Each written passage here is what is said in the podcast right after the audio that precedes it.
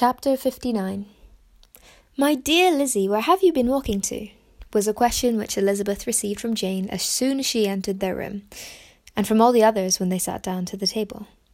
She had only to say in reply that they had been wandering about till she was beyond her own knowledge. She coloured as she spoke, but neither that nor anything else awakened a suspicion of the truth. The evening passed quietly, unremarked by anything extraordinary. The acknowledged lovers talked and laughed, the unacknowledged were silent. Darcy was not of a disposition in which happiness overflowed in mirth, and Elizabeth, agitated and confused, rather knew that she was happy than felt herself to be so. For, besides the immediate embarrassment, there were other evils before her. She anticipated what would be felt in the family when her situation became known. She was aware that no one liked him but Jane, and even feared that with the others it was dislike which not all his fortune and consequence might do away. At night she opened her heart to Jane. Though suspicion was very far from Miss Bennet's general habits, she was absolutely incredulous here. You are joking, Lizzie. This cannot be. Engaged to Mr. Darcy? No, no, you shall not deceive me. I know it to be impossible.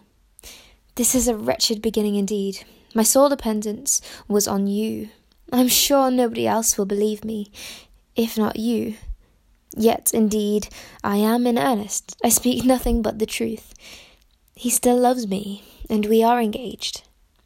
Jane looked at her doubtingly. Oh, Lizzie, it cannot be. I know how much you dislike him. You know nothing of the matter. That is all to be forgotten. Perhaps I did not always love him so well as I do now, but in such cases as these, a good memory is unpardonable. This is the last time I shall ever remember it myself. Miss Bennet still looked all amusement. Elizabeth again and more seriously assured her of its truth. Good heaven! Can it be really so? Yet how must I believe you? cried Jane. My dear, dear Lizzie, I would, I do congratulate you, but are you certain?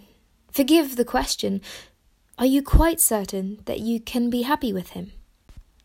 there can be no doubt of that. It is settled between us already that we are to be the happiest couple in the world. But are you pleased, Jane? Shall you like to have such a brother? Very, very much. Nothing would give either Bingley or myself more delight. But we considered it. We talked of it as poss- impossible. And do you really love him quite well enough? Oh, Lizzie, do anything rather than marry without affection. Are you quite sure you feel what you ought to do? Oh, yes. You will only think I feel more than I ought to do when I tell you all. What do you mean? Why, I must confess that I love him better than I do Bingley, I am afraid you will be angry. My dearest sister, now be serious.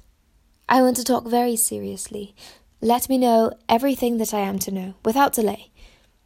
Will you tell me how long you have loved him?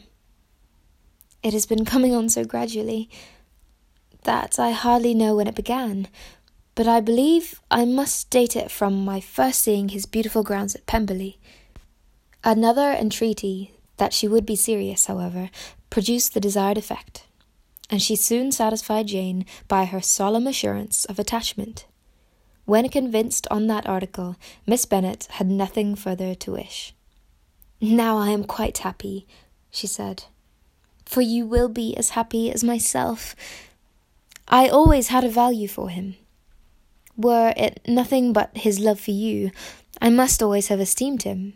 But now as Bingley's friend and your husband, there can be only Bingley and yourself more dear to me. But, Lizzie, you have been very sly, very reserved with me. How little did you tell me of what passed at Pemberley and Lambton? I owe all that I know of it to another, not you. Elizabeth told her the motives of her secrecy. She had been unwilling to mention Bingley and the unsettled state of her own feelings had made her equally avoid the name of his friend. But now, She would no longer conceal from her his share in Lydia's marriage. All was acknowledged, and half the night spent in conversation. Good gracious! cried Mrs. Bennet, as she stood at the window the next morning. If that disagreeable Mr. Darcy has not come here again with our Mr. Bingley, what can he mean by being so tiresome as to be always coming here? And had no notion but he should go a shooting, or something other, and not disturb us with his company. What shall we do with him? Lizzie, you must walk out with him again, and that he may not be in Bingley's way. Elizabeth could hardly help laughing at so convenient a proposal, yet was really vexed that her mother should always be giving him such epithet. As soon as they entered, Bingley looked at her so expressively and shook hands with her so warmly as left no doubt of his good information. And he soon afterwards said aloud, Mrs. Bennet, have you no more lanes about hereabouts in which Lizzie may lose her way again to-day? I advise Mr. Darcy and Lizzie and Kitty, said Mrs. Bennet, to walk to Oakham Mount this morning. It's a nice long walk, and Mr. Darcy has never seen the view. It may do very well for the others, replied Mr. Bingley, but I am sure it will be too much for Kitty. Won't it, Kitty? Kitty owned that she had rather stayed at home. Darcy professed with a great curiosity to see the view from the mount, and Elizabeth silently consented. And she went upstairs to get ready. Mrs. Bennet followed her, saying, I am quite sorry, Lizzie, that you should be forced to have a disagreeable man all to yourself. But I hope you will not mind it. It is all for Jane's sake, you know, and there is no occasion for talking to him except just now and then, so do not put yourself into convenience. During their walk, it was resolved that Mr. Bennet's consent should be asked in the course of the evening. Elizabeth reserved herself the application for her mother's. She could not determine how her mother would take it, sometimes doubting whether all his wealth and grandeur would be enough to overcome her abhorrence of the man. But whether she were violently set against the match, or violently delighted with it, it was certain that her manner would be equally ill adapted to do credit to her sense, and she could no more bear than Mr. Darcy should hear the first raptures of her joy than the first vehemence of her disapprobation. In the evening, soon after Mr. Bennet withdrew to the library, she saw Mr. Darcy rise also and follow him, and her, her agitation on seeing it was extreme. She did not fear her father's opposition, but he was going to be made unhappy, and that it should be through her means, that she, his favourite child, should be distressing him by her choice, should be filling him with fears and regrets in disposing of her, was a wretched reflection, and she sat in misery till Mr. Darcy appeared again when, looking at him, she was a little relieved by his smile. In a few minutes he approached the table where she was sitting with Kitty, and, while pretending to admire her work, said in a whisper, Go to your father. He wants you in the library. She was gone directly. Her father was walking about the room, looking grave and anxious. Lizzie, he said, what are you doing? Are you out of your senses? To be accepting this man, have you not always hated him? How earnestly did she then wish that her former opinions had been more reasonable, her expressions more moderate. It would have spared her from explanations and professions which it was exceedingly awkward to give, but they were now necessary, and she assured him, with some confusion, of her attachment to Darcy. Or, in other words, you are determined to have him. He is rich, to be sure, and you may have more fine clothes and fine carriages than Jane, but will they make you happy? Have you any other objections? said Elizabeth, than your belief of my indifference? None at all. We all know him to be a proud, unpleasant sort of man, but this would be nothing if you really liked him. I do, I do like him, she replied with tears in her eyes. I love him. Indeed, he has no improper pride. He is perfectly amiable. You do not know what he really is. Then pray do not pain me by speaking of him in such terms. Lizzie, said her father, I have given him consent. He is the kind of man indeed whom I should never dare refuse anything which he condescended to ask. I now give it to you, if you are resolved on having him. But let me advise you to think better of it. I know your disposition, Lizzie. I know that you could be neither happy nor respected unless you truly esteemed your husband, unless you looked up to him as superior. Your lively talents would place you in the greatest danger in an unequal marriage. You could scarcely escape discredit and misery. My child, let me not have the grief of seeing you unable to respect your partner in life. You know not what you are about. Elizabeth, still being more affected, was earnest and solemn in her reply, and at length, by repeated assurances that Mr. Darcy was really the object of her choice, by explaining the gradual change which her estimation of him had undergone, relating her absolute certainty that his affection was not the work of a day, but had stood the test of many months' suspense, and enumerating with energy all his good qualities, she did conquer her father's incredulity and reconcile him to the match. Well, my dear, said he when she had ceased speaking, I have no more to say. If this be the case, he deserves you. I could not have parted with you, my Lizzie, to anyone less worthy. To complete the favourable, favourable impression, she then told him what Mr. Darcy had voluntarily done for Lydia. He heard her with astonishment. This is an evening of wonders indeed. And so, Darcy did everything? Made up the match, gave the money, paid the fellow's debts, and got him his commission? So much the better. It will save me a world of trouble and economy. Had it been your uncle's doing, I must and would have paid him.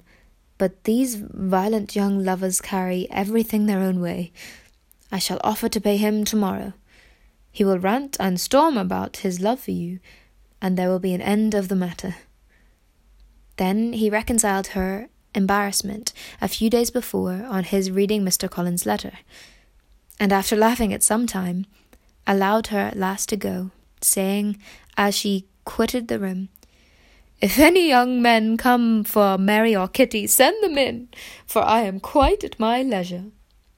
Elizabeth's mind was now relieved from a very heavy weight, and after half an hour's quiet reflection in her own room, she was able to join the others with tolerable composure. Everything was too recent for gaiety, but the evening passed tranquilly away. There was not longer anything there was no longer anything material to be dreaded, and the comfort of ease and familiarity would come in time. When her mother went up to her dressing room at night, she followed her, and made the important communication. Its effect was most extraordinary for on first hearing it, Mrs. Bennet sat quiet, quite still, and unable to utter a syllable. Nor was it under many, many minutes that she could comprehend what she heard. Though not in general backward to credit what was the advantage for her family, or that came in the shape of a lover to any of them. She began at length to recover, to fidget about in her chair, get up, sit down again, wonder, and bless herself. Good gracious, Lord bless me, only think, dear me, Mr. Darcy, who would have thought it? And it's really true? Oh, my sweetest Lizzie, how rich and how great you will be! What pin money, what jewels, what carriages you will have! Jane is nothing to it. Nothing at all. I am so pleased, so happy, such a charming man, so handsome, so tall. Oh, my dear Lizzie, pray apologize for my having disliked him so much before. I hope he will overlook it. Dear, dear Lizzie, a town, a house in town, everything that is charming, three daughters marry ten thousand a year. Oh Lord, what will become of me? I shall go distracted. This was enough to prove that her appropriation need only be doubted, and Elizabeth, rejoicing that such an effusion was heard only by herself, soon went away. But before she had been three minutes in her own room, her mother followed. My dearest child, she cried, I can think of nothing else. Ten thousand a year, and very likely more. Tis as good as a lord, and a special license. You must and shall be married by a special license. But, my dearest love, tell me what dish Mr. Darcy is partic- particularly fond of, that I may have it tomorrow.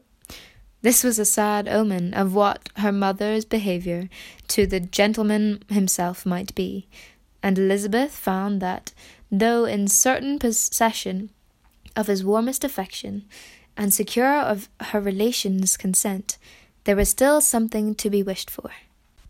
But the morrow passed off much better than she expected, for Mrs. Bennet luckily stood in such awe of her intended son in law that she ventured not to speak to him unless it was in her power to offer him any attention or mark her difference for his opinion. Elizabeth sat had the satisfaction of seeing her father taking pains to get acquainted with him, and Mr. Bennet soon assured her that he was rising every hour in his esteem. I admire all three of my son in laws highly, he said. Wickham, perhaps, is my favourite, but I think I shall like your husband quite as well as Jane's.